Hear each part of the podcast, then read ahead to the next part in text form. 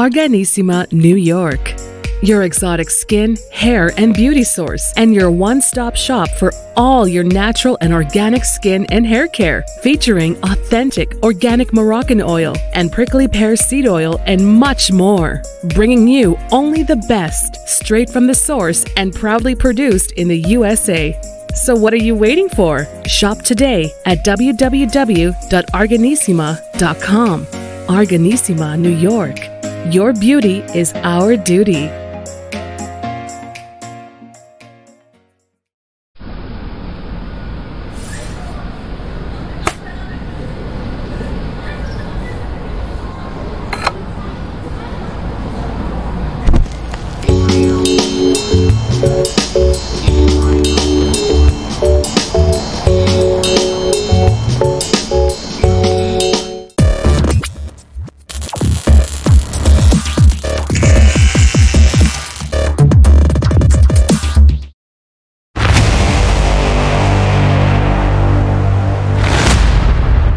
Welcome back to the iHealth channel, iHealth Radio. With your host, Hurricane H. Here, new day, new show, new topic, new guest. Still in the same uh, model of discussion. And today, again, we're talking about patient advocacy. And uh, I have with me a guest who is going to take us uh, through a journey.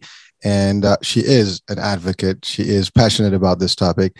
She is also an author writer of uh, of a book that you know that will inspire you, that will guide you and help you eventually maybe face some of the dilemmas that you know she personally had faced and, and knows that other people may have uh, challenges and uh, out there in the healthcare. So healthcare is actually having uh, you know just just in general tough time in a lot of ways. And uh, sometimes navigating the system can be hard and having access can be hard knowing what to do uh, patient rights and all this stuff can be complex. And so uh, today again our guest is going to shed some lights on that and, and give us some real uh, spin on things and and based on her true experience which is uh, you know uh, something that you had to deal with uh, for a few years i guess and uh, for some time and uh, she took it upon herself to take this mission on the road. So with me today melissa uh, and she is going to help us today. So melissa welcome to the show.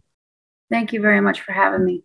My pleasure my pleasure. So first things first i know you and i briefly discussed a little bit, you know, something inspired you to do this, uh, this work. Let's talk about that. Who is Melissa? How you got into this? I know you have a background in psychology, so that's mm-hmm. that's an interesting, you know, background, and it got you to this journey. So let's take take us uh, from the from the top, you know, from everything the beginning to now, and and what happened, the stories behind this, and then also let's talk about the healthcare today, post COVID, uh, pre and post. I mean, there's a lot of changes that happen in this world, so let's go over that. Sure, sure. Um, my background is, um, as as we spoke, it's, it's a little eclectic. Um, you know, I have a master's in psychology, but I worked in corporate America 20 years.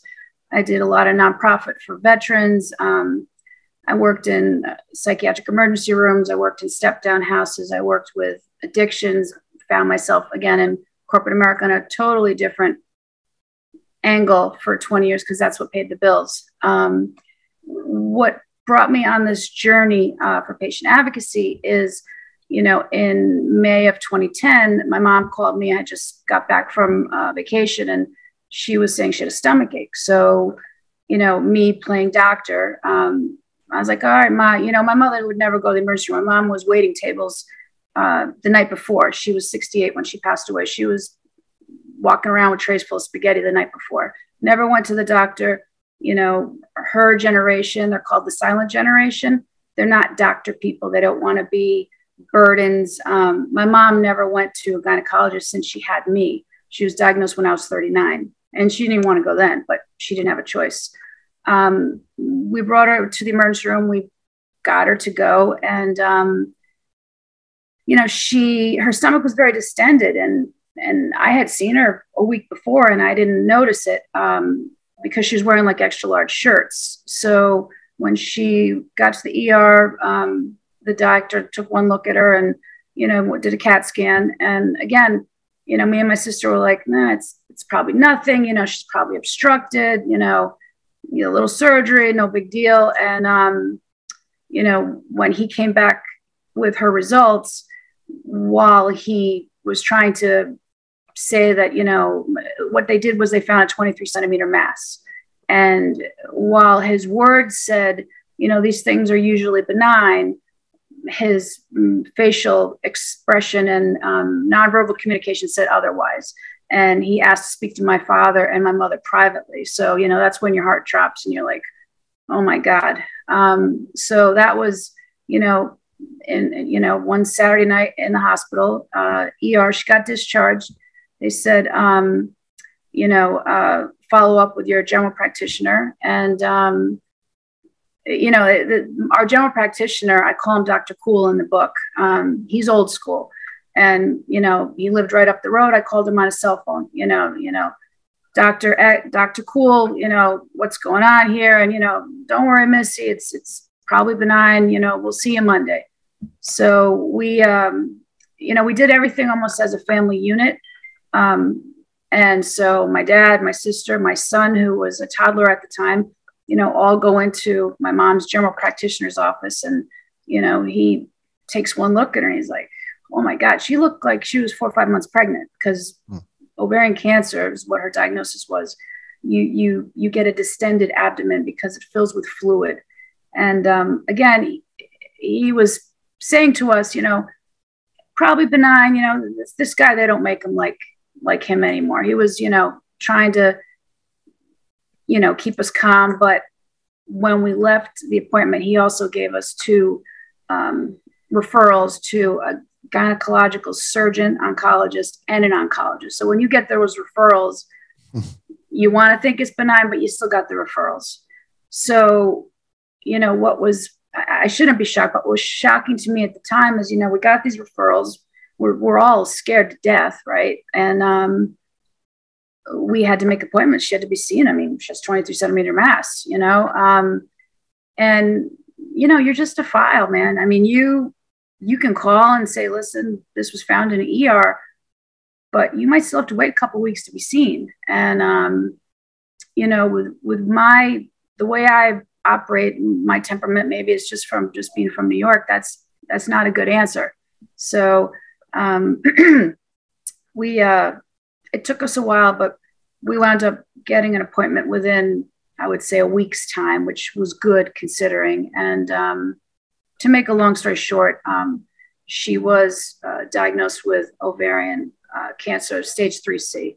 Um, the thing with ovarian cancer with women is it's called the silent killer for a reason because a lot of women, for the, the symptoms are very similar to GERD, like gastric reflux, um, people eat Tums. They they might have a urinary tract infection, so they treat it.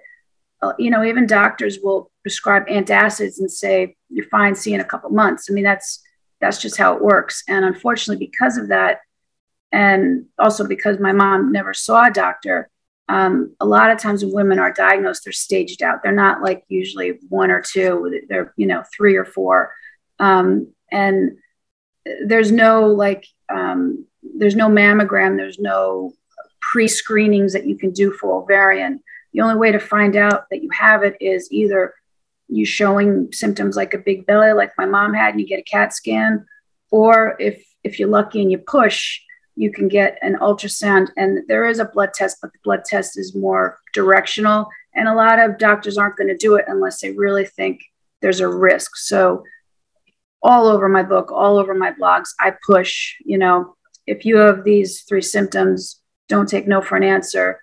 Demand you get these things done. And if they don't, and if they don't, I just read a story the other day of a 40 year old in 2020. She had these symptoms. Uh, she was on the Today Show and she passed away. But um, you know, they they they told her it was nothing. You know, they gapped her off, and she wound up finally, like my mom, going to emergency room.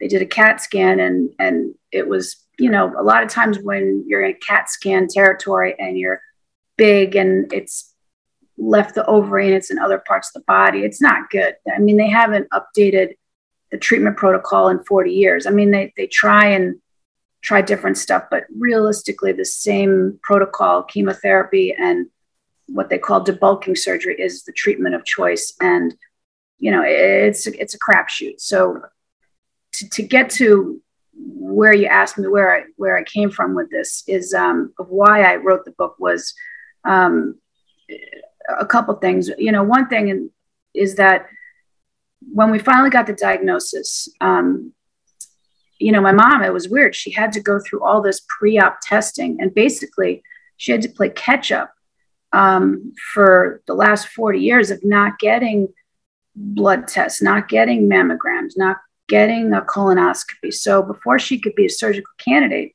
she had to go through all this tests, all these tests, and they had no baseline to look at it against. So that took time, right? So after she got through all these tests, we were scheduled to surgery. We're like, let's get this stuff out yesterday. I mean, she was scared, but we had to do what we had to do. And um, unfortunately, um, her uh, she had a, a, platelet issue. You know, your platelets, the normal range is supposed to be between 200 and 400,000. She was 1.2 million. That's cancer causes that. So because of that, she was a stroke risk on the operating table. So you know, we all showed up, my, my dad and my sister and my son, you know, we're going to get this stuff out. And three doctors were in the room and they canceled surgery because the um, doctor who I call Dr. X, um, actually Dr. Z, I had to change names. Dr. Z was not comfortable with it. And, you know, at the time we were mad, you know, because it's like, you know, you know, cancer, you got to get it out, right? But we were like, oh, come on, you got to do this. But she was right. She was right. And, and you find out later and in in the in the book that every hypothesis, every thing that this doctor thought would or could happen did happen. Eventually, you know, in the beginning, my sister and I would call her the Grim Reaper because it was like every time we spoke to her, it was it was bad news or this isn't a friendly cancer. I'm concerned about your mother's case, and we're like, come on, man, give it give us some hope, you know. But um, she was right in every call that she made. Um, so with that cancellation, they said, okay, you know, at that time, they were just going with a diagnosis because of the CAT scan. And she was also anemic, so the blood work. Um, so she said, okay, we're going to order a biopsy. You'll have the results in 24 hours. My mother was admitted. Four days later, not 24 hours, four days later, we're sitting in my mom's room. We're still, you know, kind of working on the whole hope thing. You know, you're you're you're Googling you know, all this stuff about alternative care and what the statistics are of, of benign versus, you know, um, malignant. And, you know, your, your mind starts going crazy. And, you know, my sister, my mom, and I are sitting in her room, and a nurse comes in and she's got what what now is like COVID protocol gear on. She's got like a face mask. She's got she's all yellow, like she's dressed like she's going into, you know, um, warfare, you know, yeah. exactly. And so my sister's like, we're like, can we help you? And she's like, oh, Miss Burns, I'm here with your chemotherapy um, to start your treatment. And we're like, what? What do you mean? What treatment? What, what? We didn't even know she had cancer. And this poor nurse was, you know, she just pulled the short straw, but we had no diagnosis. We had no doctor assessment. We had no staging. We had no prognosis. We had no nothing. So my mom immediately began to cry. And the nurse, you know, she was nice. I mean, she was just doing her job. My sister asked her, you know, again, this is 10 years ago. Why, why are you dressed that way? You know, what, you know, what's going on here? And she's like, oh, well, you know, we all know chemotherapy is poison. You know, it's, it is poison. I mean, it kills the bad and the good cells. She's like, I can't get this on me. And at the same time, she says, I can't get this on me, you know, give me your vein, you know? So that was, that was how we were told my mom had cancer. And it just kind of started at that point and just went south from there. You know, you know, when my mom agreed to the treatment, I got on the phone with her oncologist, read him the riot act, said basically you need to get here now and give us information. This is not acceptable you know the whole thing. You know he came over and he did you know he told us what they had found and all that stuff. And you know what are you going to do? You can't change it. So what they decided to do was because my mom uh, had this um, it's uh, platelet issue and was a surgical risk they it's, it's not uncommon that oncologists these days will say, you know, we're going to give you three rounds of chemotherapy with the theory that it's going to shrink the tumor, therefore make surgery easier, n- not as not as a big surgery. So we're like, it sucks, but okay, we got to do what we got to do, right? So she did the first round of chemo, and it was okay. She, it wasn't as bad as she thought. It was kind of a layup. We got discharged, and you know, then you know started the the the schedule to get to June and you know do a couple months and then possibly consider surgery in August and you know that that's that's kind of how things started wow. so um you know and then i mean i mean i could just keep going going through the story is that um you know she gets uh she gets the second dosage in june. Um, and this whole time i was working i was working full time commuting. My sister was watching my son. So like again another thing that i talk about in the book is within your uh, family, everybody's going to take a role. For me, it was um, I often had to be the bad guy in the story, but we'll get more to that. But my sister took my mom to a lot of the appointments. She wrote down a lot of things in a journal. She updated family members in email. Like everybody had a role. My dad's old school. My dad does not handle stress well at all. So he came, he was supportive, but he was just you know trying to function because you know he's he was 40 years with my mom you know what i mean so you know she had the second round in june still doing okay um, but she was starting to waste. You know cancer causes what they call wasting disease. You, you never see a, a heavy person with cancer right? Because it eats the good and bad cells and all the calories that you intake it, it gets rid of them. So she was starting to waste. Mentally she was not great. Um, i do have some some guilt looking hindsight because you know at this stage like you know she didn't want to eat and you know we're like all trying to be positive polly and you know ma you gotta fight you know you gotta eat you gotta try you know a little bit of tough love you know try everything green drinks mushrooms you you name it we tried it hmm. and um she was starting to waste. And so she got the second round, and we said, listen, she was ready to get the third round. And we said, we want to get a CAT scan before we get the third round of chemo because she doesn't look good. She doesn't feel good. She doesn't sound good. And we're not going to continue down this path if it's not working. So they said, okay, they did a CAT scan with contrast. and we were ready to get the third round of chemo in the chemo suite, they call it, by the way. It's called a suite. It's not a suite, but that's what they call it.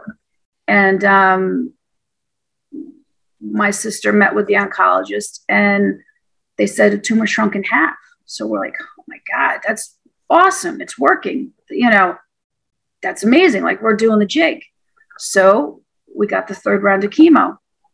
Week after that, my mom met with the surgeon who, you know, Dr. Z, and she looked at the film with the radiologist and explained to my family that the tumor hadn't shrunk at all. In fact, it grew. The chemo hadn't touched it at all. So we just did a third round of chemo, made a sick lady sicker. You know, also consider besides physically, mentally, what that did to her mind and trust and hope. And um, we're like, okay, well, plan B, we need to get this out, you know. Um, so in August, um, again, she was wasting. And, you know, we said, we need to make an appointment. We need to get this out yesterday. Just like now, when you try and get appointments, it's worse now. But with, with 3C, that means that it could be on the colon, it could be on the, the small bowel. So they needed to have a GI surgeon in there as well. Um, so you have to, you had to get an anesthesiologist, gynecologist, oncologist, surgeon, and a GI doctor all together on the same day. This was beginning of August, end of July. They told us October. I said, What? October? She'll be dead by October. So, oh, we can't help you. Bad answer. So, you know, my mom, my dad, and my sister were in the surgeon's room, and, you know, my, again, me and my sister, polar opposites when it comes to this stuff. She's you know, she was even keeled, trying to, you know, keep things calm. Me, I'm, I'm the firecracker. I'm pissed, and um, all of the secretaries that schedule for the surgeons were in a room next to the where the doctor's offices were. And um, i just from the waiting room i opened the door i got a chair and i sat down. And they said you can't be in here. And i said um, i'm not leaving until you schedule my mother. And they're like you can't be in here. And i said call security. I'm not leaving you know? And Dr. Z knew that, you know, I wasn't, I wasn't going to leave. I would have slept there. I, they would have had to pull me out. You know, by October, she's gone, you know, and she was already suffering. So Dr. Z got on the phone. She starts making phone calls. She's pacing up and down the hallway. I'm, I'm sitting in there. Nobody really wants me in there, but I really didn't care. And um, they wound up, thankfully, scheduling her for um, August 3rd. And, um, you know, she had to get two weeks of they call it TPN. It's like liquid food in order to be strong to survive the surgery. The night before the surgery, um, Dr. Z comes into my mom's room. It's late at night, and uh, I'm there with my sister. And she pulls me out and she's like, You know, I'm not really comfortable with your mom's case. I think it's probably going to be palliative. And if you know what palliative means, that means um, not curative. Um, try to make the person comfortable, you don't want to hear palliative when you're talking about cancer. So I'm like, you're telling me this now at 9:30 at night. She's a six o'clock case, but again, looking hindsight, I didn't want to hear it, but she was being honest, and and I I can't tell you how much I appreciate that now. I didn't at the time, but again, you, you need to have transparency. You need to have communication. You need to know everything. And um, so she basically told me, she's like, you know, if, you know, when your mom gets put, brought down to the OR, if you see me in like an hour, that means we opened her and closed her. We couldn't do anything. And so we arrived the next morning, and I knew this, but I wasn't going to tell my dad and my sister this. I'm just sitting there, like, you know, nervous as hell and just, you know, hoping that I don't see her come out soon. And um, she came back nine hours later. So they they optimally debulked her. That's what they call it. They got everything um, except for microscopic. And I'm, I'm sure you've heard that before. And uh, my mom was in intensive care for a couple days. Um, never saw my mother intubated. That was another thing where, you know, if you've never seen one of your loved one intubated, man, it, it, it, it it's scary. And um, the good news was she survived surgery. Um, she um, they said they had got everything. And um, the next step was to do inpatient rehab, you know, because she had to, you know, move around. I mean, when they optimally debulk you, they pretty much gut you. I mean, they took out everything they could possibly take out. And, you know, you know, from like her pelvic bone all the way up, she was she was cut. And um, so she went into inpatient rehab and uh, you know, she was a waitress, so she was always a a late person. She'd get home one, two o'clock in the morning.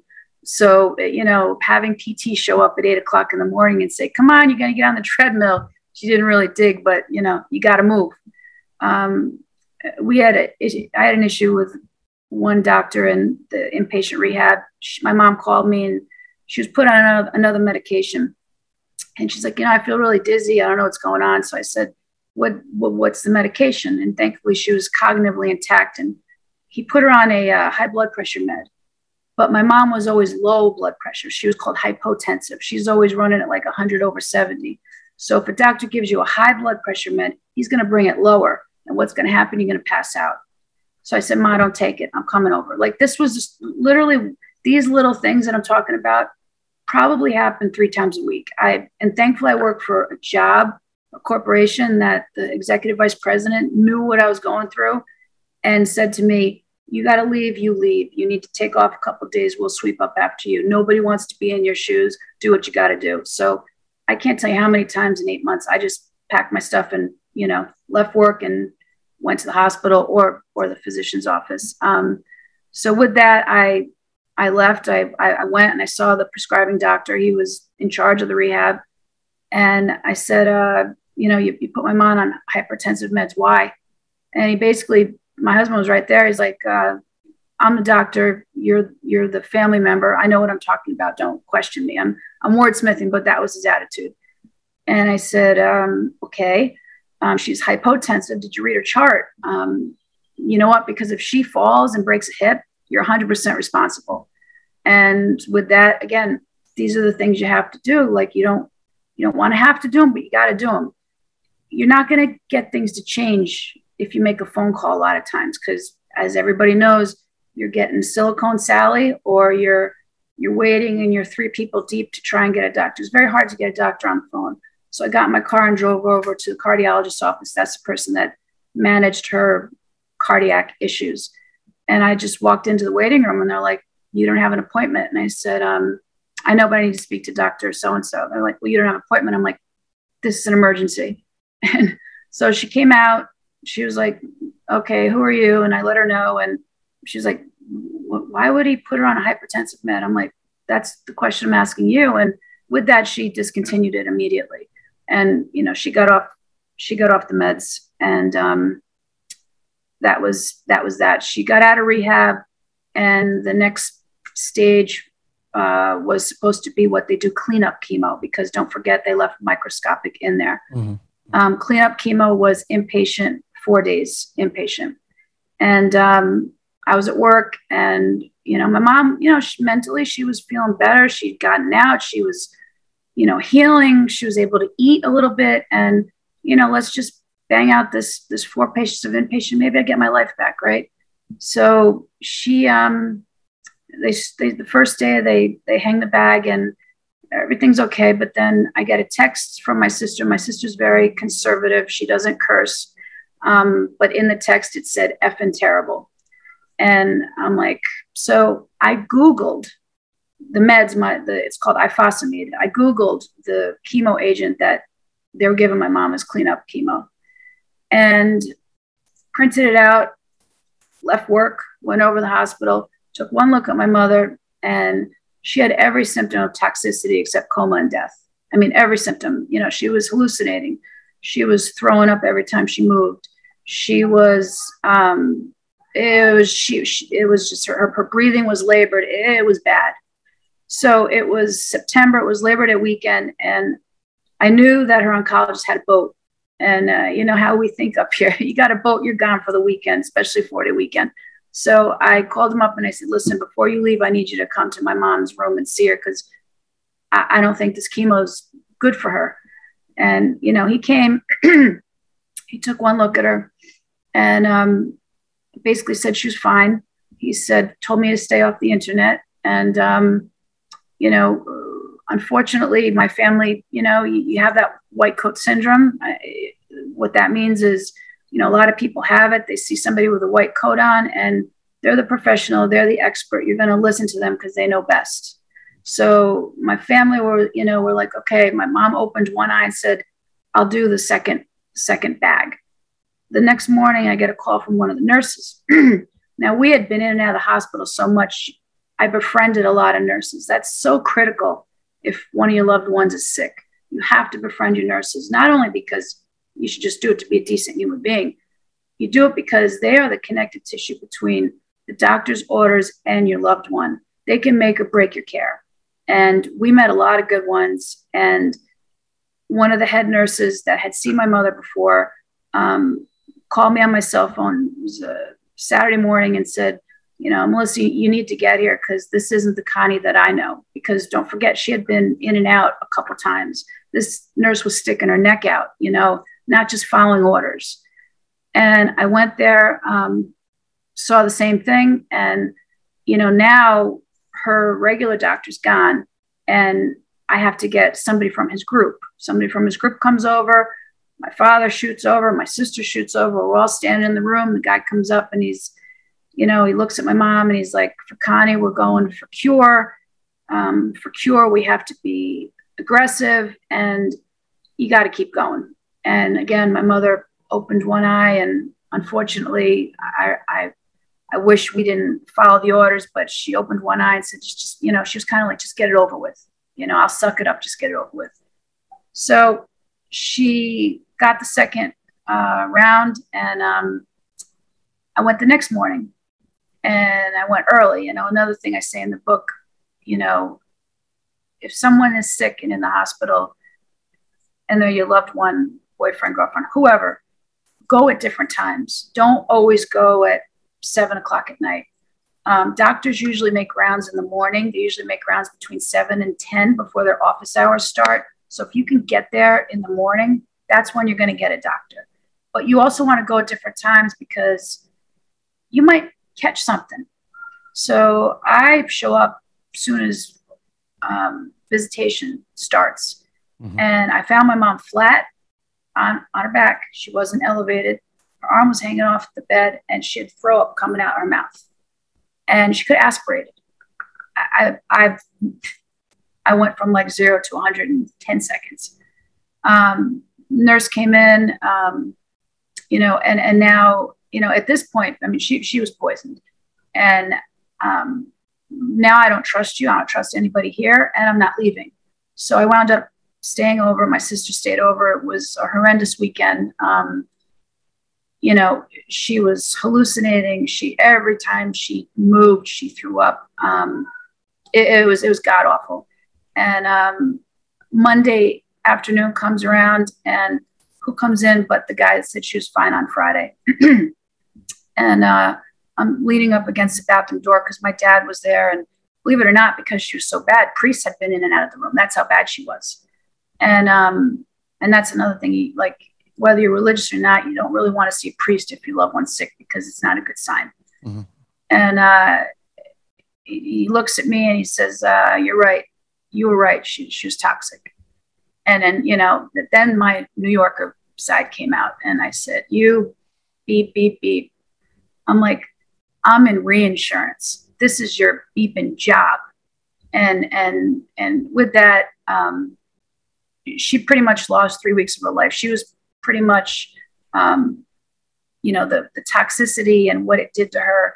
Um, she didn't get discharged for like three weeks after. She was like in and out of consciousness. Um, you know, priest came in a bunch of times. I um, I had to call my husband. He works in uh, the Bronx like three times to come come to the hospital because we thought it was it.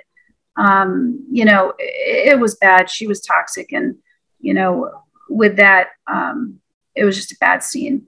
Um, unfortunately, during the time she was in after the um, the toxicity, she started getting ascites again. Ascites is the fluid you get when cancer's growing, and so we're like. Ugh so we got, we said, you know, let's get a CAT scan because they thought it could be a bowel obstruction, but let's get a CAT scan. They got a CAT scan, and 31 days after she was optimally debulked, she had more cancer than she started with. So everything came back, and it was more. And what we found out later, going through the records and the pathology, was that not only did she have one type of carcinoma, she had four, and they, they were sarcomas, which um, you know, this is a, you know, I go back and forth. Had they done the biopsy correctly, they would have known that because when they did the biopsy back in the beginning, they only biopsied the fluid around the tumor. They didn't get into the tumor. Had they got into the tumor, they would have known it was a sarcoma. Maybe they would have used a different treatment. They only tested the water, the ascites around it. Adenocarcinoma was the diagnosis, and that's what they treated with normal ovarian protocol. So when she heard the cancer was back, it was like, you know, thinking about it, like, you know, my mom, I think, was going through everything for us because she suffered the whole time. Like, there was no, I, don't, I can't remember any happiness or good days throughout that whole process. Um, so once she heard that, you know, the only option was a maintenance chemo. And um, so she's like, all right, I mean, I've gone this far, I'll, I'll sign up for it. Um, she did two rounds of that and uh, around thanksgiving it, you know nothing was working it was just bad um, she was suffering she was sleeping most of the day and um, you know we always said you know I, I knew my mom was doing it for us but ultimately it's always the patient's or your loved one's decision when they're ready to say i'm done and she was done and so we got uh, hospice to come to the home and um, uh, the, the weird thing is, and, and, and again, I write about it in the book. Um, my mom, prior to hospice coming, was, you know, she was really sick and she was on pain meds. She was on benzodiazepines, which are anti anxiety meds. So she was like out of it. But when hospice came, it was almost like when the lady interviewed her, she was like, she had like a little bit of uh, bounce in her step back. She was more alert. She knew all her meds. She read down everything. She was, she smiled. She was laughing. She was, um, I think at that point, she was like sort of at ease because she was okay with it, even though she wasn't okay for us, but she was okay with being done. And so hospice came, and um, you know, one thing about hospice, again, I, I, I try and float tips throughout just because I have so many. Is um, they're great. It's it's an unbelievable organization. I could never do the job, but if you do have to engage them, try and um, find somebody that's dealt with the diagnosis that your loved one has like if, if if your loved one is passing away of cancer it's good to have someone with experience in cancer. They have you know they have congestive heart failure. It's good to have somebody that has experience with the heart. And and the reason why is because basically hospice comes every day and they do some basic vitals and they tell the family how close they think your loved one is. Um, every day that they came saturday to saturday they told us today was going to be the day. So the messed up thing is that you don't want today to be the day, right? But you know it's coming. And um, I remember the whole time my mom was laying on the couch, like by by Wednesday, started on Saturday. By Wednesday, she didn't get off the couch, and um, I would sit in the chair in the living room, and uh, I would make sure her chest was rising up and down because I was nervous that it was going to stop. But again, the mind f thing is that that's what you're waiting for. It's like it's a weird space to be in. And, um, you know, we were giving her morphine. And I remember at one point, uh, I, I, gave her the morphine and I asked my sister, I said, uh, you know, Alicia, is it, is it two milligrams or is it one? And she's like, I gave her two. And she's like, oh, it's one. And I was like, oh, you know, like, oh my God. And, and, and the messed up thing is that, like, if, if you have experience with cancer and, and end of life stuff, morphine ultimately shuts down the central nervous system. And that's how you pass away. It, it, it, it quote unquote helps you pass away sooner and uh, without pain, we hope. So when I made that mistake, a part of me was like, did I help her? You know, mm-hmm. you know, did I mess up or did I help her? But uh, you know, she she lasted, you know, Saturday to Saturday, and um, you know, the it, it sucked, and and there was a, a part where like me and my sister were like, you know, maybe she's not going to do this when we're here. You know, maybe we need to go. But then you're like afraid to go because you want to be there. Like you're just in this, you don't know what to do. And um, so, you know, that, that, that really, that really sucked. And, um, you know, she, she passed away and, you know, they, they came and got her and, you know, we went through all the, the things that we had to do. But to, to answer your question on why I wrote the book is one night when my mom was inpatient for, um, she had uh, bilateral pulmonary embolisms, which is clots in her lungs, and DVTs in her legs. Cancer causes clots. So we're in cardiology, which she had never been on the floor. And um, um, it's after work for me. And uh, she says to me, she goes, Melissa, she goes, never be stupid like me. She said, always take care of your health and um, you know don't don't like my mom had guilt because she was in the predicament she was in and maybe she could have prevented it had she gone. But finding out what i found out after the fact of the type of cancer that she had i don't think she would have survived it either way. But the reason why I, I needed to write her story is because there was so many missteps so many errors, so many m- miscommunications that I, if I can help one family, one person not go through what my family did, my mother did, my job's done. I, I don't need to make money on books. I just need the message to get out and to give people the tools on what they have to do if their loved one is ill. And at the end of each chapter, I write what I learned and what I would do differently. And it could be something as simple as, um, you know, you, your, loved one's being discharged. Um, they have cancer. They have anti-nausea meds. The nurse says she called into the local pharmacy. You get to the local pharmacy, it's not there.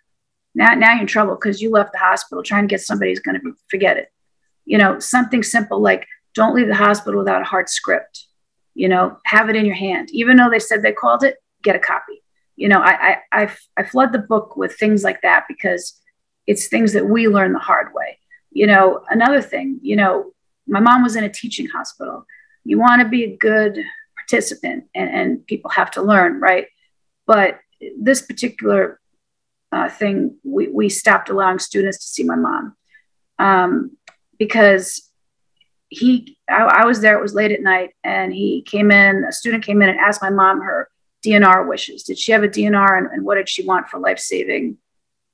You know, what does she want for life saving? My mom was jacked up on Ativan and tired and sick. And she just looked at him and she said, If there's no hope, I don't want anything. With that, he took his pen and he left. And I looked at her, I said, Ma, I said, You just told him if you have a cardiac arrest tonight, they're not going to help you. She goes, No, I didn't. I said, Yes, you did. And so I went down the hallway, I got him, came back. I said, Sir, what did you hear? She doesn't want anything. So that means nothing, no life saving measures at all. And I said, that's not what she wants. I said, what she wants is what like a lot of people that I know want. They don't want uh, a feeding tube and they don't want to be put on a vent for the rest of their life. That's what my mom wants. And he heard what he heard and he, and he, he left with that. Mm-hmm. So that was bad. And, and, and he fixed it and everything. But then it gets worse because I'm leaving and, you know, I was making sure everything was cool. Her IVs looked good and all that stuff. Um, and, um, her name was Constance Burns. And I looked at her bracelet and it said another name, another barcode. Yeah. So, oh my God. Yeah.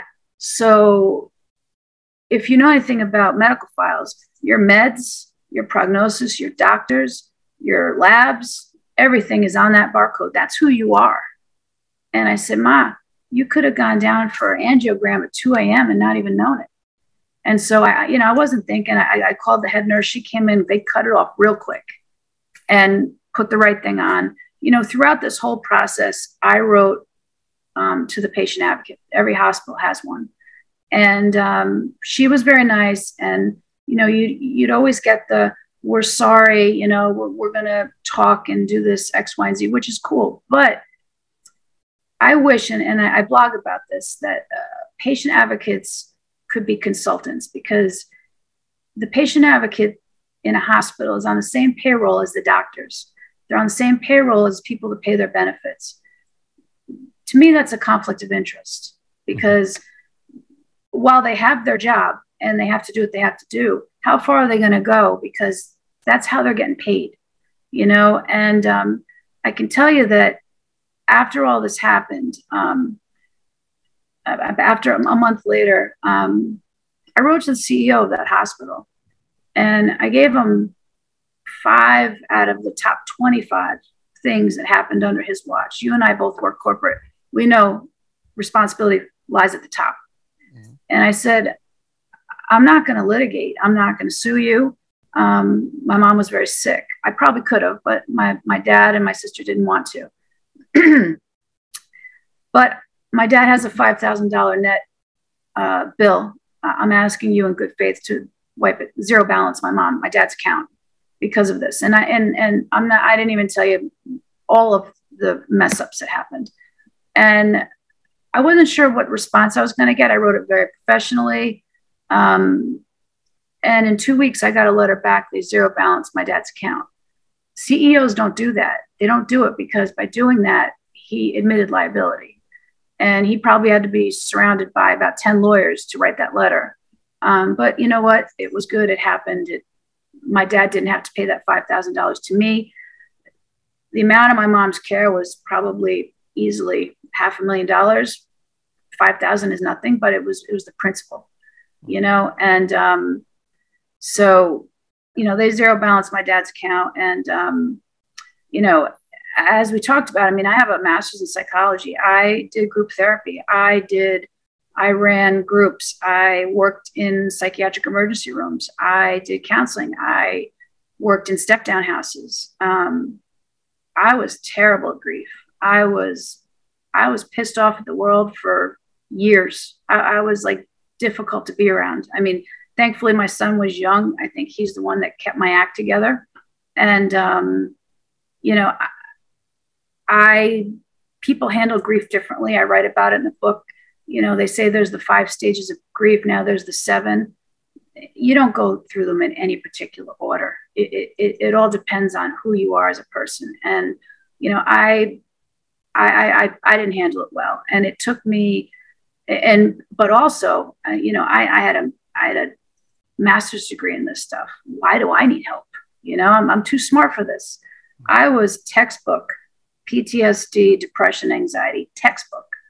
But I felt like because my job was so good to me when my mom was sick, I had to I had to keep working. And they offered me to, you know, they were so cool. They're like, why don't you take six months mental health, get get your head together? And I'm like, no, because I owe you because I've been gone so long. You know, I, I felt I felt bad, and it was probably the stupidest decision I ever made because, you know, I was about a buck 10 and wearing size zero pants. And I mean, people at work knew. I mean, I would roll in at 10 o'clock because that's what time I felt like getting there. Um, I remember one of my, my, um, my manager actually at one point, uh, we were in a meeting and she was like kind of schooling me on being late.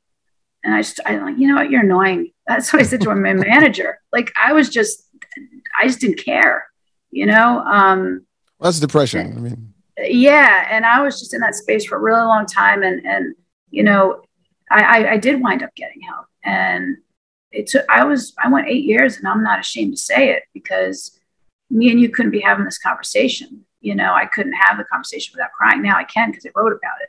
Going through the process of writing the book it took me all this time because when i started i was angry at the world. And the first couple versions are terrible. Um, I finally was able to get it the right way I wanted it to, but then I still changed it a bunch of times and I added stuff. And then COVID happened. So I had to have a chapter about that and how healthcare is now today and you know what you should look out for and that's more of what i blog on a daily basis about is you know now um, i mean I mean, everybody knows. I mean, I don't know if you've tried to make an appointment with a specialist lately, but you're you're looking at three, four months. People are presenting in ERs, you know, staged out with disease because they weren't able to get that X-ray or CAT scan for two years. Um, you know, we're in we're in a lot of trouble. I mean, I mean, I I I tell people, man, if you can stay out of the hospital, you know, because, and then, you know, you got the nurses. I mean, I, I wound up having something happen to me last October that was a crazy thing. And I was in 13 days and I befriended a lot of nurses and, you know, they're all suffering. I mean, they, they went through hell with COVID and they didn't sign up to be the person holding a cell phone with a person's dying loved one to say goodbye on FaceTime. Like they're all, they're all, a lot of them have PTSD. A lot of them are quitting because of that. A lot of them are understaffed, underpaid. And, um, you know, with the nursing shortage and everything else that's going on, you know, it's um, it's a problem. Like I had my neighbor got sick in December, and he has no family, and he was really sick, and um, I I I had to I went to go see him. I'm not vaccinated, so I had to get tested every time I I, I went to go see him, which was okay. I'll do it, but um, let me tell you something I he was he wound up having an aggressive cancer, came out of nowhere, 68 years old, not a penny to his name, not a window to throw it out, and he didn't have any family. So he was in a, a hospital, and I went to see him on a Sunday, brought him a Dunkin' Donut. He was smiling. He ambulated to the bathroom. He was talking about beating it. You know, he, he mentally he was good. Two days later, I go back.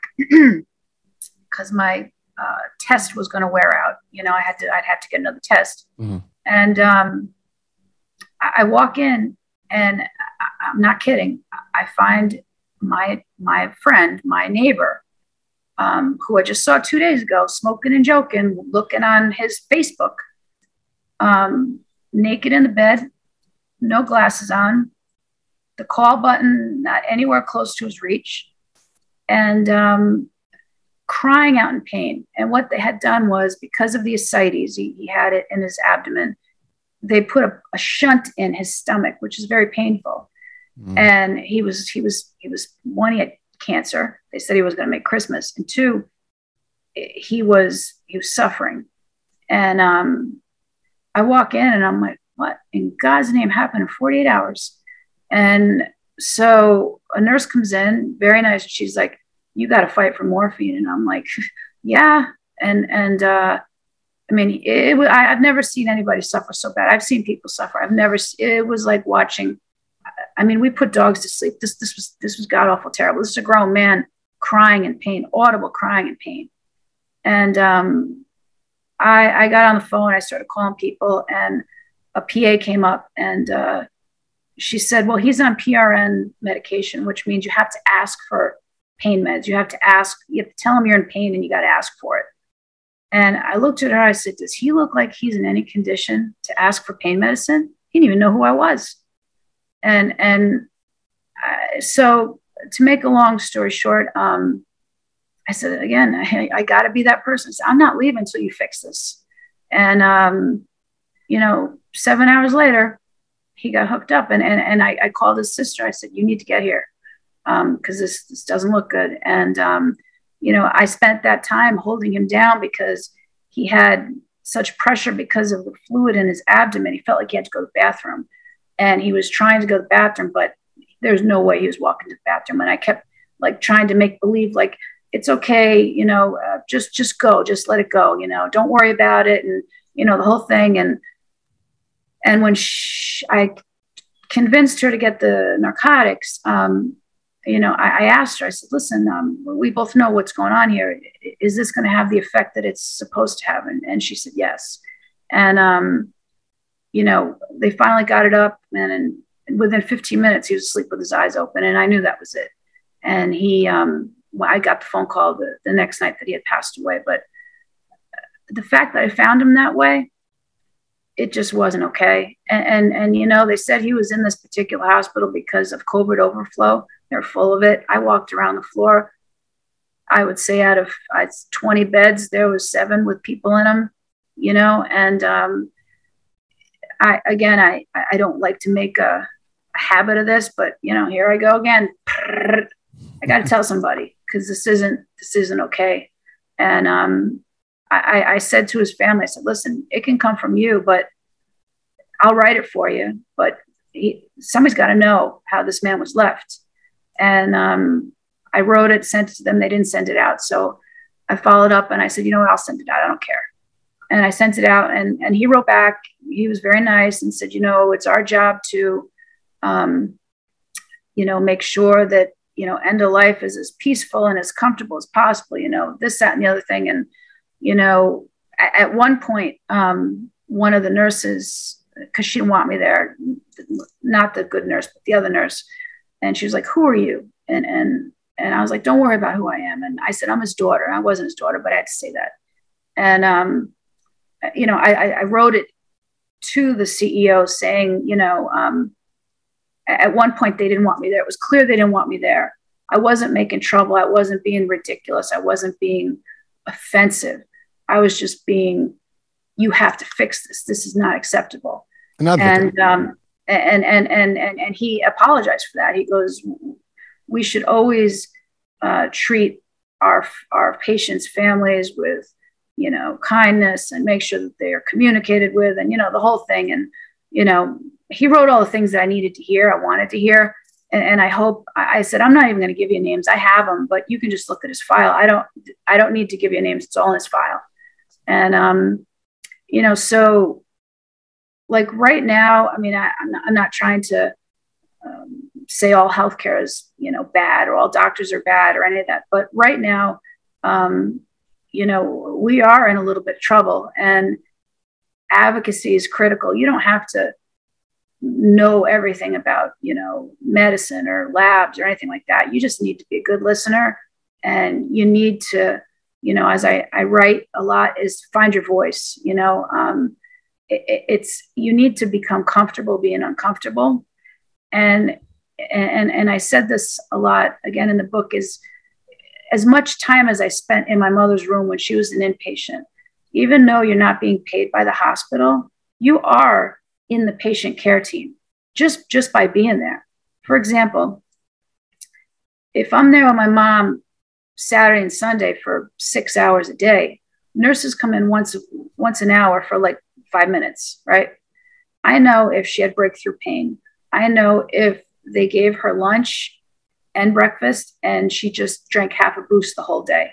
Like they don't they don't um, write down calorie intake. It's not their fault. It's just not how the system works. When you have cancer, that's critical. You know, I know if she mentally does not want to be a burden and needed something and didn't ask for it. I know if um, she she you know there's so many things that you know by just being there and and and with someone that's sick they usually have multi multidisciplinary teams that meet on your loved one's case and i said to them I, you know when my mom was going through this i said listen I'm not trying to do your job.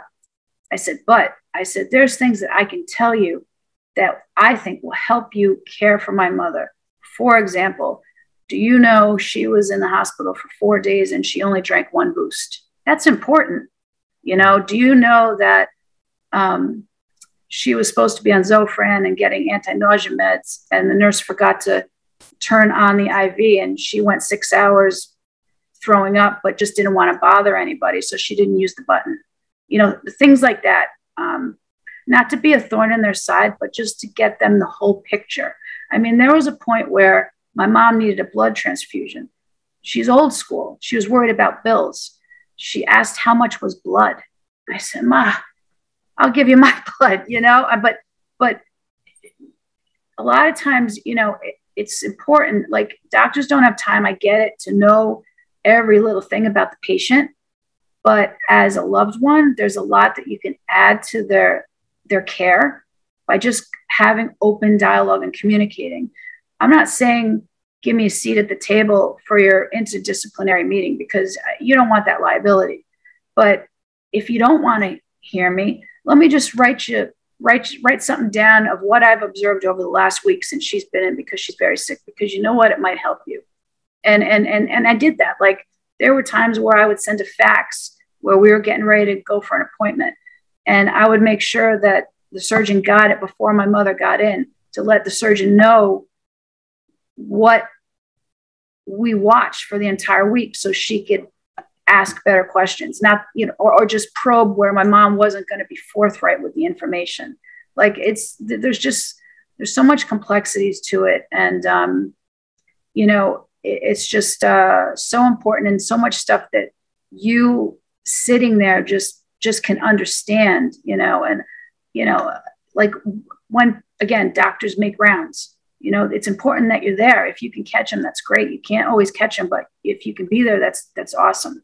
You know um, another thing people don't know um, in new york state you can tape um, uh, doctor appointments on your cell phone. You just got to tell the doctor and you're not taping it to get them in trouble. You're not taping it to catch them. But if you're not, if you don't understand the medical jargon and it's a complex case, you know, you might need to tape it just to better understand it going forward. Because a lot of times, if someone is that sick, they're not listening. You know, my mom, I know from day one, she was just thinking about her mortality. Like I, I just know that. Um, again, I think she was just going through the motions. And Lisa, I know I just gave you a lot, right? It's it's.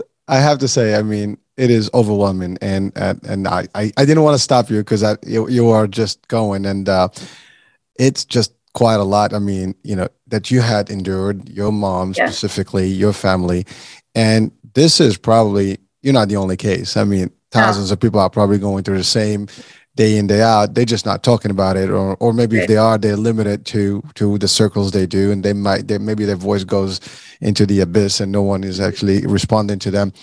And i think your mission that you you chose to take to and and uh, you know really to to to just make it yours uh is is is going to be a, a, a, life changer for a lot of people this message yeah. today this show will probably change lives and guide them and i i wanted specifically to let you go through these these different tips and i know the book has mu- much more to mm-hmm. offer and we're certainly going to share that with people but I did want to go back, you know, and kind of break down on, you know, I know we've we're just about the hour, but I, you know, I don't That's care. That's okay, man. I, am yeah. flexible yeah yeah we can go beyond so I, am okay with with that as well because i think there's more here.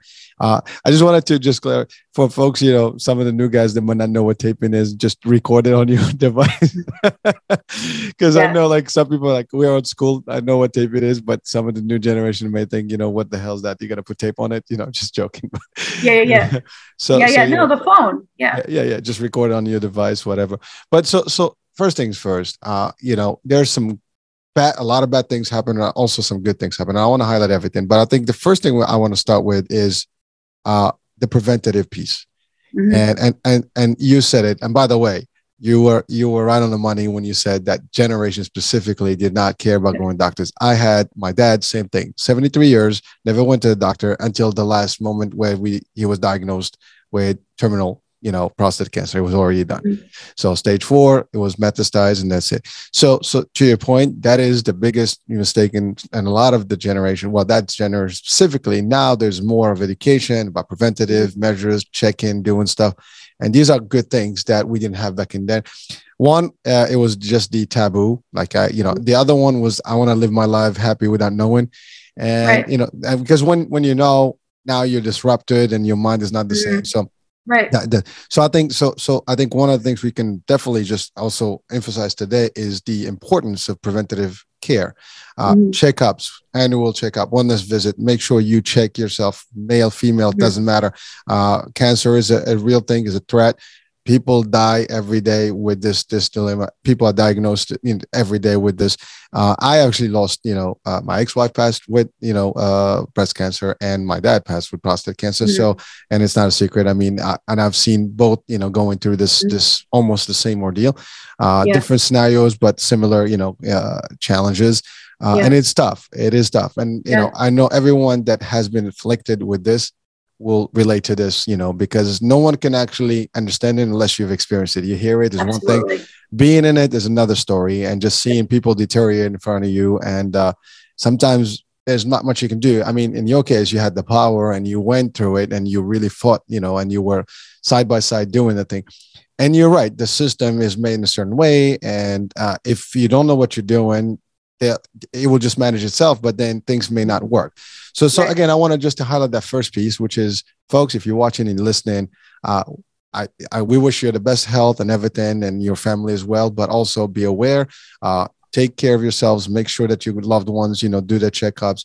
Uh, ladies, you know, please do your, and that's it. Pap smears, mammograms, all these things mm-hmm. are done for a reason. You know, as frequently age groups also you need to be worry about you know uh, aware about when you have to do certain things and certain tests colon cancer uh, you know uh, colonoscopies whatever uh, mm-hmm. prostate you know checkups all these things are there as measures and understand you know the different protocols that are available to you god forbid you have seen you know something early prevention can can actually mm-hmm. be a long way i mean oh, yeah. I, know, I know a lot of people that actually had the similar problem but. Because it was detected at the original at the, the onset you know mm-hmm. they were basically removed and nothing you know the organs were done and you know no remission everything was good. So it was perfect. Mm-hmm. but but in the case of your mom unfortunately it was a little too late. But again had she gone sooner you know obviously but again we can't go back in time. It's it's sure. unfortunate but we can you know educate other people to prevent this. Right. hopefully uh, not experience what you have experienced now, the other part is uh, there are some things I want to commend, you know, here in the discussion, and there's some things that I want to really frown upon. So, mm-hmm. so certainly you're right. I mean, unfortunately, healthcare, why it's a system, it is complex, and people are operating it. And when it comes to humans, humans they're good, the bad, the ugly, and uh, mm-hmm. you know, some do, some don't. Sometimes they're overwhelmed too. Uh, sometimes just the circumstances, you know. So there's so many factors. So I don't want to judge, but there are certain things to your point that should have been done. I mean, first of all, mm-hmm. the diagnosis was wrong. I mean, they should have done more. Now you didn't know that until you know further down, and and that's the other thing. When somebody is doing, you know, go to second opinion, third opinion. I've had a few shows that we've talked about this where people. I had one guest who clearly three years was misdiagnosed. Mm-hmm. And you know, and, and everything that she was told and the treatment she was, you know, going was going completely wrong, and she didn't have to. And so, folks, be aware. I mean, don't just take your first opinion because you were told, because this is it. Uh, if you're not sure, uh, and and even for just just to to to keep ease of mind, just go find somebody somebody go to a different oh, yeah. system, a different doctor, for find out for yourself. Second, third, get get comfortable before you make that decision. And you know what? Ask for everything that you can ask for. Don't just settle for the first thing. Again, that's mm-hmm. another advice. I think that's aligned with you, and I think listening to you, it's important to make sure. I tried to get my mom to. I I wanted her to go down to the city, um, but she just she wasn't having it. She, she trusted you know where we are and you know, would it have changed things? Probably not. But you know, I, I tried to get her to get a second opinion, but she wouldn't. Uh, but again, you did, but she didn't. Yeah. But but, but the, nevertheless, we need to make sure that at least our audiences, you know, uh, right. take the first one. I mean, this is uh, she didn't, and then the outcome we know. Uh, right. Uh, do take it. You're not going to lose anything by getting a second opinion. And if you're worried sure. about yeah. coverage and stuff, if you have insurance, that's going to take care of that anyway. So at the end of the day, uh, you can also appeal these cases even with the insurance. If you don't think yeah. that the first diagnosis is correct, you can, you know, ask for a second, and they have different pro- protocols to do this as well. So sure. don't don't don't you know again health is first before you can worry about the finances because there's yeah. always ways to deal with that. I know that's a big deal, uh, but but but certainly you have to deal with the situation and you want to do the best for your you know loved ones uh, and yourselves, God forbid, you know. So, so it's important. Right. Uh, the other thing is, I I want to tell you. I mean, you did mention something about the nurses, uh, you know, uh, that you that you friend befriended, you know, while you were there. And I have to say, I mean, the doctors they're great. They, you know, for the most part, they do their job, but then the nurses are the ones who manage the process. Absolutely. And you're right, they do a terrific job, and and they are heroes. And and mm-hmm. you mentioned something post COVID where today they actually there's shortage of them and things like that. And it's unfortunately how it turned out for the nurses. They were, you know, uh, with with all these standing ovations and all the stuff, you know, originally, yeah. and then all of a sudden they were like, you know, oh, you didn't get your, your shots, it's whatever. Terrible. It yeah. turned. And something that you just alluded to that is, you know, when you talked about your friend, your neighbors, you know, when you mm-hmm. went and there's 20 beds and only seven filled, and they say there's no, that's because it's not the capacity of those, is the capacity of the staffing. There's not enough ratio staffing, and that's the right. problem. And and I think that's the other part. You know, sometimes the nurses also get overwhelmed. But you're right. That that doesn't justify attitude. That doesn't justify mm-hmm. negligence. In in your case, I mean, with your mom, the fact that she had a bracelet that is not hers. I mean, yeah. forget about it. That is not acceptable by any means. That's yeah. there's HIPAA violations there. There's there is yeah. patient rights violations. I mean, we can go over the laws here, and you know, it's not even funny. That's why, yeah, I guess the the the, the CEO and the president would not even challenge you because that yeah, goes to the news. Was, if it, if you went to the news, it's over. Uh, yeah. And, and, so so obviously they you to your point, they're probably 10, 10 lawyers just just do it, just keep her at, yeah. at, at peace. Get get get her out of your hair.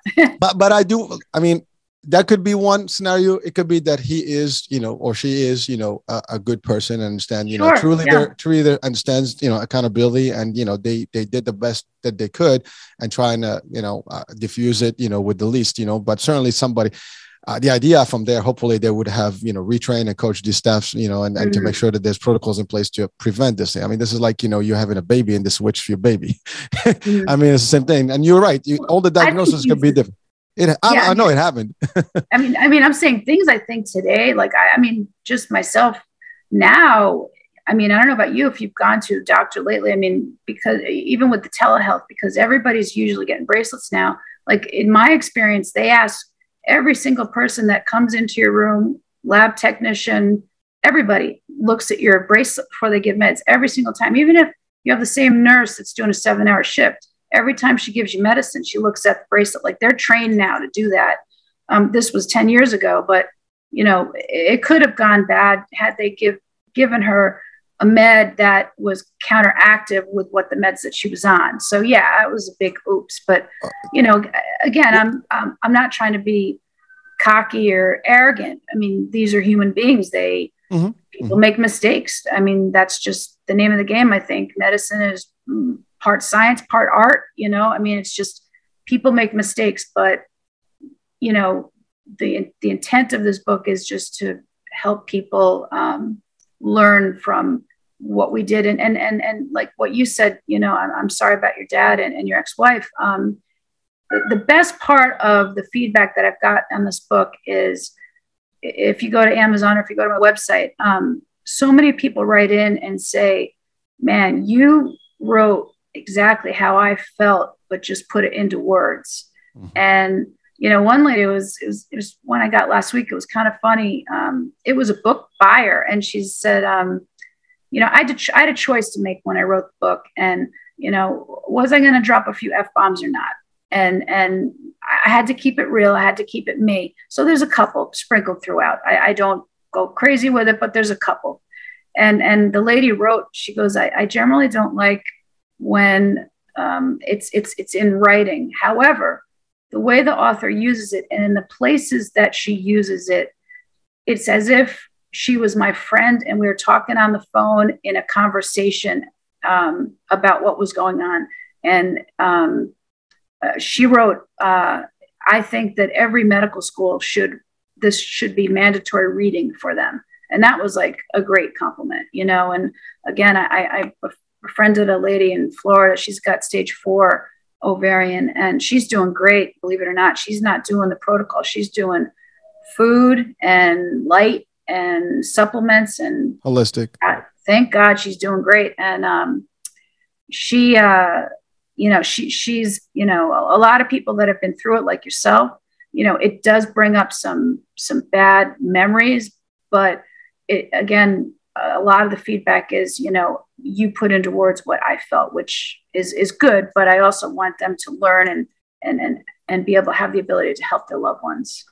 Well, thank you, and and we're going to talk about that just briefly here, but but I just wanted to uh, the the concept of when I went through it, when at least with my father, right, seeing him deteriorating, and you you standing with your mom and seeing her dropping literally quickly, you know, in her oh, age. Yeah and and and sometimes feeling hopeless because there's nothing you can do. I mean, what you yeah. did was beyond. I mean, you you really were her patient advocate and mm-hmm. and you're the caregiver in a way, but but now you're taking that same thing, but now you you know almost broadcasting it to the world and you're making sure that other people have you uh, throughout your book as the advocate right. and maybe teaching them how to be a better advocate to their loved ones and themselves right. sometimes to speak up uh, one thing i mean we talked about diagnosis we talked about the the care and all the different things but the other part is the choices you know when mm-hmm. you talked about like for example you discovered this the wrong way uh, mm-hmm. and that was a, a huge mis- mishap I mean, it shouldn't have happened that way first of all you don't just discover this like the person's coming out of space suit, you know, and walking in, you know, with hazardous, you know,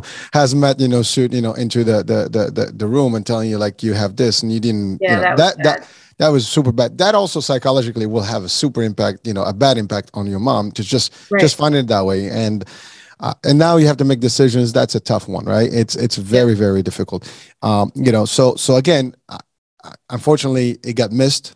You know, from the get go this should have been given to you guys in advance, knowing, and you have the ability to decide at the time: do we want to go to chemo? Do we want to do radiation? Do we want to do holistic? And maybe nothing, because mm. at the end of the day, I I have seen, and this is this is not me saying it. I've you know it is big discussion out there. Uh, some people, when they do the chemo, they basically get deteriorated quicker than if yeah. they don't, and the outcome sometimes is still the same. Not everybody survives chemo. Uh, sometimes the cells, you know, I mean, you can do other means, and I've I've mm-hmm. had people who have chosen the non-medicine you know level gone to like maybe eastern medicine and, and holistic mm-hmm. they were able to to kind of overcome uh, the yeah. cancers and stuff so but but that decision has to be you know made in advance and not get into it because once you're in that cycle again yep. uh, when i when i talked to about my ex-wife you know and we were separated but we were friends mm-hmm. uh, it, it it happened and uh, the, the first time she went through the whole thing and she didn't she she she was okay but it was back and then they gave her also another set and then she just couldn't make it with that thing. I mean it just destroyed her. Yeah. and i can tell you i've seen her like really getting again uh, bad mm-hmm. and worse. And and that's the part that is very difficult. Anyone again uh, it's it's it's as bad as as it gets you know. So mm-hmm. don't don't get caught up into it. Find out alternative medicine if you have to. And you know again they're going to do what they're going to do. Those are protocols but there's a big debate about whether they are the right ones or not. They do they save lives? You know potentially they do. I mean there's people that actually can swear by them and they've gone through the, the protocols and they had you know survived and they became better. But not everybody at, at her age that's the other thing. Age can make a difference. Somebody is new is one thing you know you know might be younger whatever. Somebody is older that's a, a, a problem right? Uh, so it all depends on a lot of circumstances. Uh, the other part is you know when you're talking about the advanced directives you know uh, mm-hmm. that's important also to emphasize the idea that you know everybody should have like I had a show about trust and will, about you know uh, proxies. You know, yeah. you don't you want to have these things in place. You never know. Uh, right. I mean, whether it's your bank or your healthcare, it doesn't matter. You have to have documentation of what you want and what you don't. Understand what that means. As a matter of fact, I just had a discussion like with my doctor this week, last week, and you know, we talked about like for, for my, my mom and you know even for me and, and my wife and what should those documents be and you know what mm-hmm. it means to have one versus the other and yep. to have them ready so just in case because like you you're there today and like with covid your point you know people were here right. and they just wound up in hospital and can't even talk to their loved ones and to your right. point here's they're intubated that's it done uh, yeah. uh, and that's the other part like you, what do you do i mean uh, it is a tough decision uh, once it, and so i had my doctor explain to me like you know what's the what's the benefit of doing this so you have the control mm. you can say yes you can say you can have them live with dignity but you also have the, the ability to no i don't want to do this i want to do this right so you have controls and, yeah. and to your point when she said that he walked whatever he he expected her to what what we his perception of what she stated so again these are important pointers and i know you have all these details in the book so so it's it's super important that people can use it. i mean the idea that you mentioned i love it that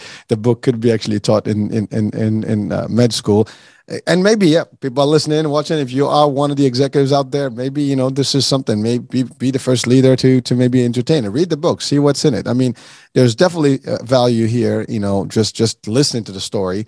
And i haven't read the book but i can just from your your perspective it makes sense. I mean and even if it's just an anecdotal book let's just call it that way right? For them mm-hmm. it's still going to be something. You always had to learn something. If you had experienced it then maybe there's something to be done to prevent some of these things.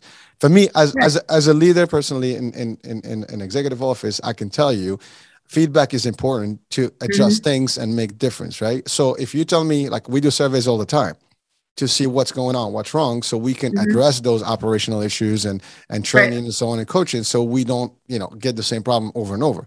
As a matter yeah. of fact, so so it is not a secret. You can read this. This is consider this a survey book, right? Consider mm-hmm. this an extra satisfaction survey, you know, review. I mean, right now reviews are the biggest thing, right? You, everybody's about yeah. reviews. This is your biggest review, and from somebody. Uh, listen, I can give you. I mean, I had this, this true story happened to me a long time ago at a hospital where my mom had a surgery uh, they said they removed the gallbladder and everything, and then seven years later, we discovered the gallbladder was still there. so I can tell you, I mean, it was like it's, it's either a miracle and the thing regrew or there was a mistake. Mm-hmm. But whatever it is, it was yeah. past the status, the, the, the status of uh, what do you call it? Um, of limitations was actually passed. sure. you know the timeline yeah yeah statute of limitations was passed. the, the, its time frame so we can do anything about it and you know it's not even about lawsuit. it was just to address the issue and find out but it was washed out and i have it on video i have all the stuff and oh yeah but, but but the point is i mean like you know sometimes don't be naive and and just this i learned that trick too where when we we we trusted the system and then we mm-hmm. discovered mm-hmm. that it was not really to our advantage at the time so so don't do your due diligence. Don't let you know. Mm-hmm. Don't let anything anybody fool you. Just do it. You know, it's not going to hurt you to do more, and just to make sure that you kind of cross the T's and dot the I's, and yeah. and this way you're good. And then I, I want to also uh, just uh, just focus on on the topic of patient advocacy here. Mm-hmm. Um, you're right. You mentioned something powerful that we have patient advocates in hospital systems, but the conflict piece is like you know they have to be super ethical to actually still deliver knowing yep. that it's going to be even against their stuff and bring it to the board and bring it to the staff. Now they are trained mm-hmm. to do that, but to your point, if they make too much noise at all times, then you know there's a good chance they're not going to be employed eventually. Somehow, somewhere, they'll find a way out, right? Right. So, so outside folks, you know, the general public, you know, you can be also your patient advocate and and and, and talk. I mean, you talked about your neighbor.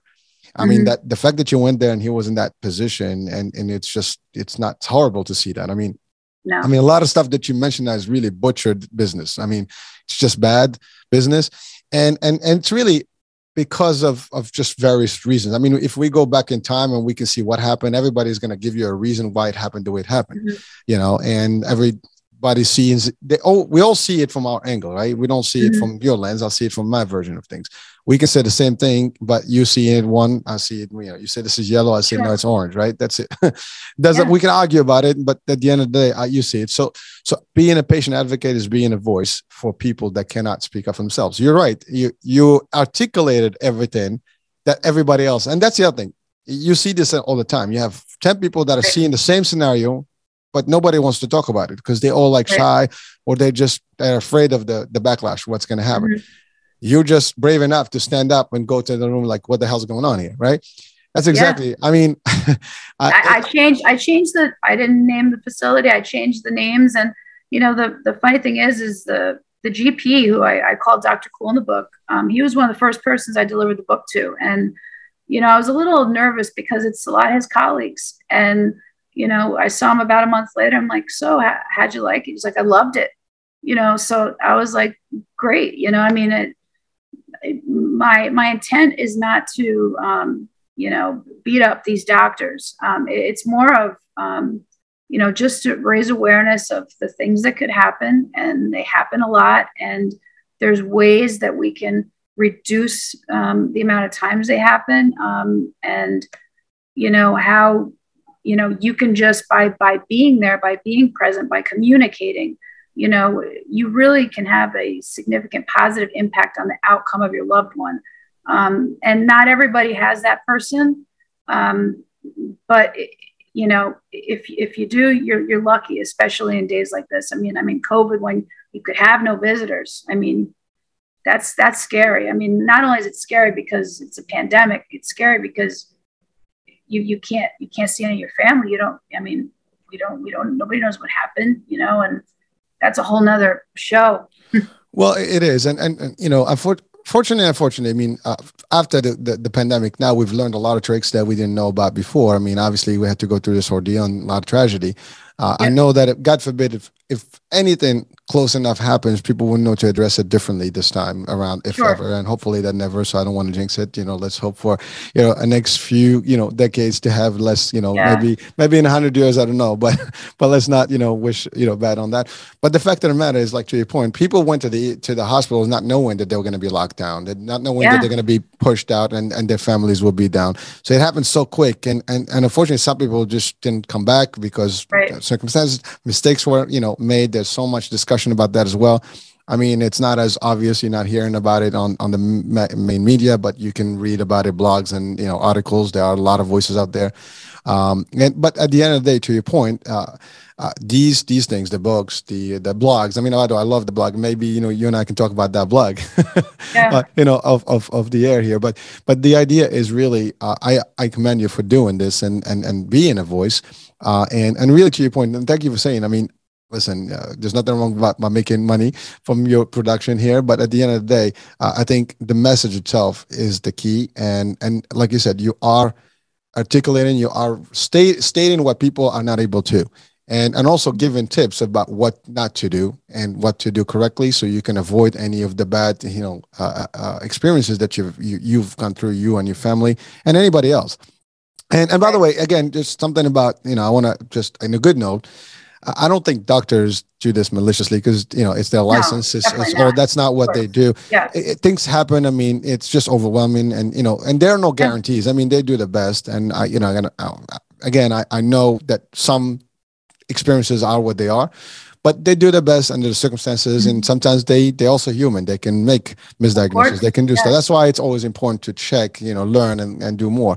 Um, and and and frankly, you know, uh, they like i said at the time they see it from their angle they think that's the best course or whatever that's their learning you know curve uh, you know even doctors if you see someone that is fairly new in the practice versus someone that's been 30 years like you know my last show uh, mm-hmm. the, the the advice is different you know the actual sure. yeah. demeanor is different from the providers because they know it differently they have a different spin on things they've been around they've seen it all and they understand different ways uh, mm-hmm. bed manners change everything changes right so so you know it's that kind of thing but but at the end of the day they try help. And, and again, cancer specifically is, I mean, we, we still, there's no immediate cure to it. Now, although everybody's different, they probably have one of the toughest jobs it is ever. You know, I mean, I, I mean, can't even imagine being a pediatric oncologist, you know, um, you know, I've, I, I did a lot of reading about, you know, in some journals about, you know, oncology and what they do and their training. And, and, and, and I softened up, um,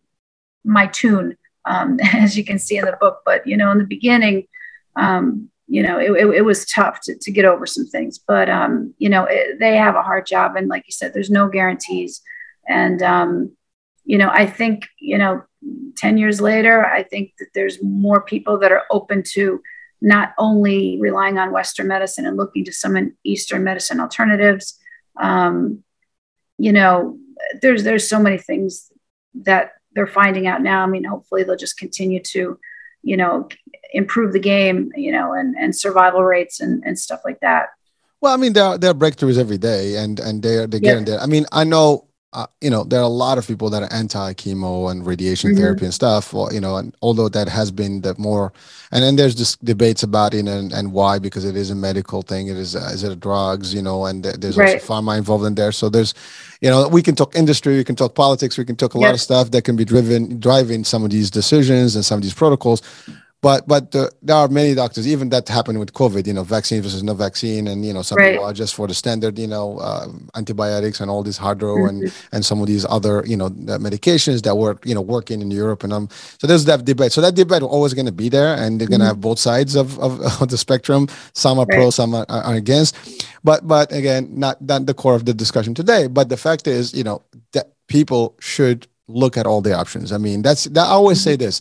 Um, you know, we have a choice in every day of life and we have choices not one not you know we have plenty of choices. We just have to to explore each one of them and then make a good informed decision that makes sense and then you can make that that that step you know, and whatever that trigger that you're going to pull, you pull it. But, but again, don't just go blind and just take the first, you know, oh, you can mm-hmm. only do it this way. If that's the only way, then, you know, I can tell you, I can assure you there's no such thing as one way. There's many ways, yep. uh, you know, as there's multiple ways to skin a cat, right? There's so many, so many ways you can do anything out there. And so just, just do stuff, reach out. And there are, uh, there are groups also out there that advocate for patients and yep. things like that.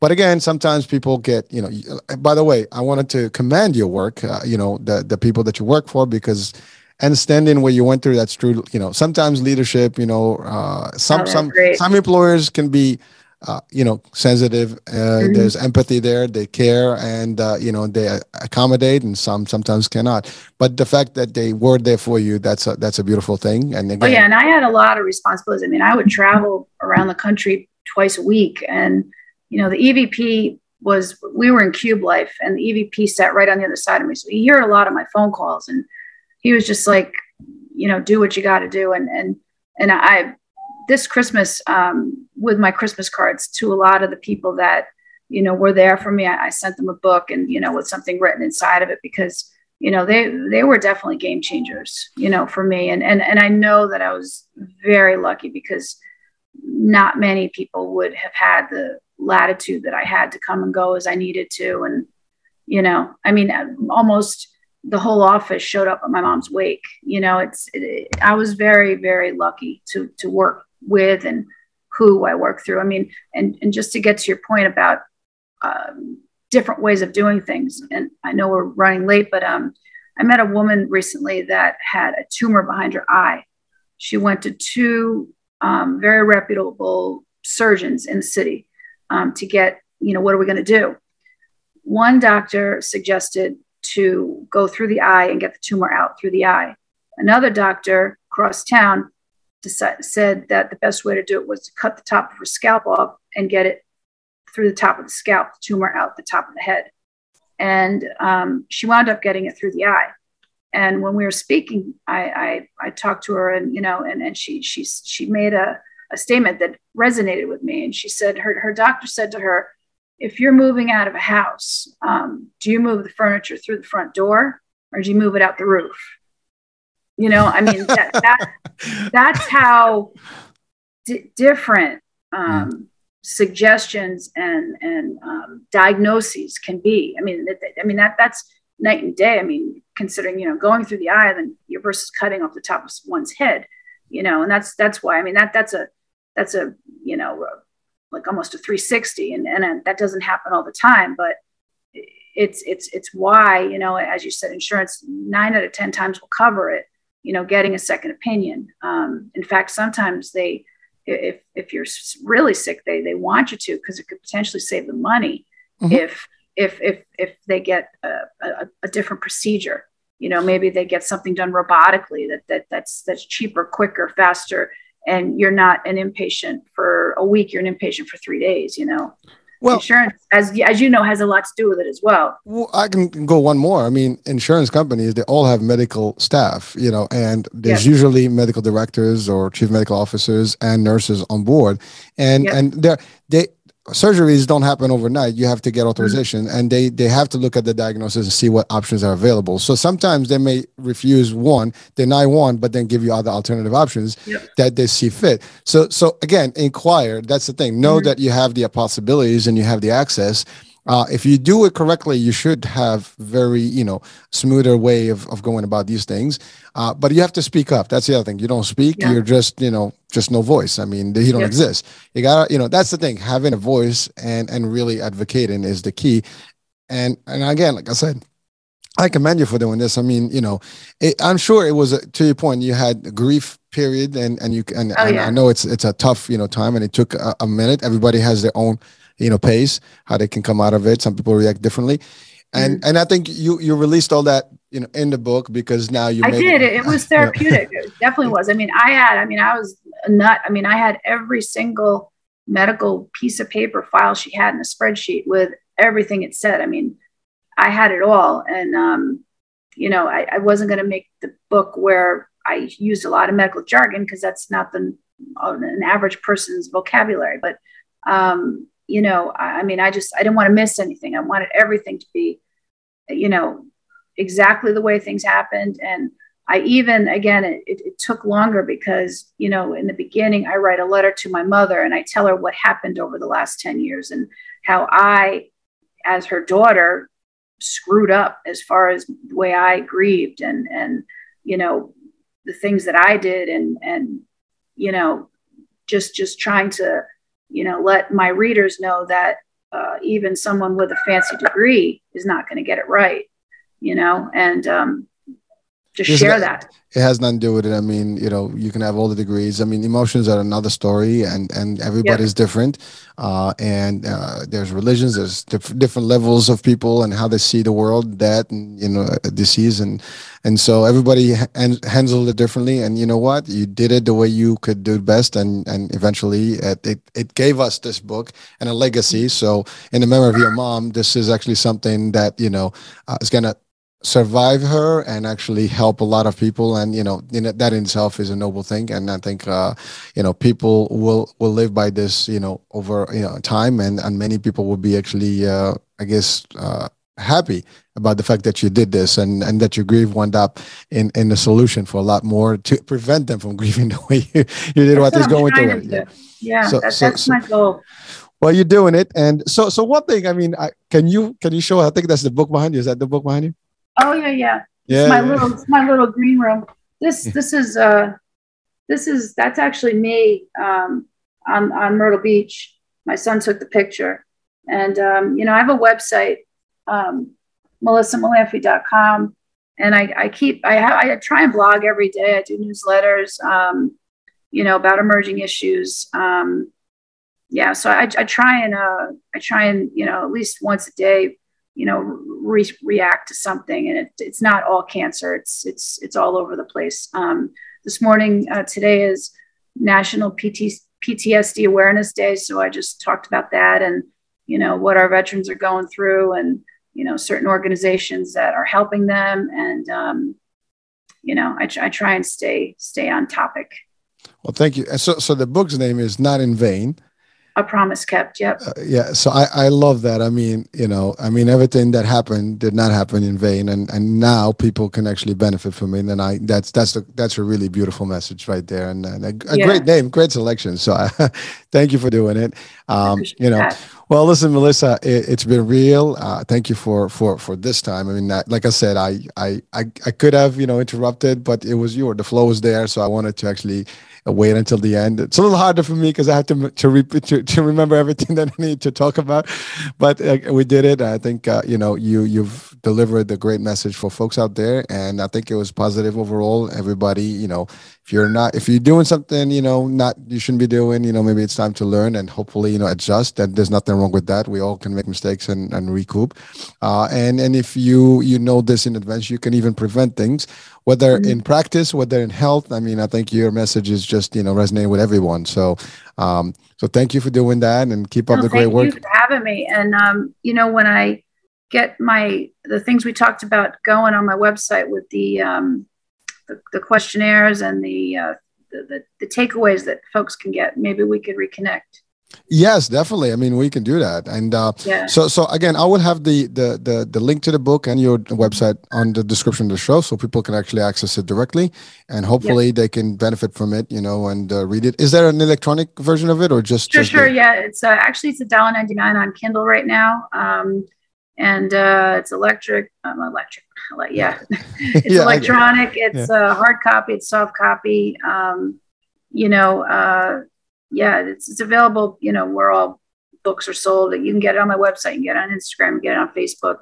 Um, you know, again, it's um, I'm, I'm I'm very blessed with the feedback so far, and um, it's real. You know, uh, um, yeah, that that that's the whole thing. It was just again, you know, not to sound, you know, whatever, but I, I needed to keep it real, and and and I did, and you know, it's it's the only way I've ever been able to be, even in corporate America. I, I never really fit the mold, but I, I, I was able to, to, to, get through and I had a great job, but I, I never really fit the, fit the corporate mold. And, and my friends would laugh at me about that, but well, you you you're straight up and you know you you, you don't do diplomacy you just go go right to for the kill yeah, and, yeah. you know and, and and again some people can be diplomatic some people can and that's okay i mean we need both parties right both sides of the, the spectrum there no worries there uh, you know what i mean you're doing it and it's making a difference that's a matter that's what matters that's all yeah. Well, Melissa, thank you so much for your time today, and uh, you know you. I enjoyed I enjoyed every minute of this, and uh, you know we'll keep in touch, folks. Thank Definitely. you. For, yeah, you're welcome. Folks, thank you for being with us, for watching and listening today. Hope this uh, show is very educational, very, uh, you know, uh, there's plenty of resource for you. So, uh, you know, check out the book, check out the, the site. And for me, we'll be talking soon. New guest, new day, new show, new topic. Bye for now.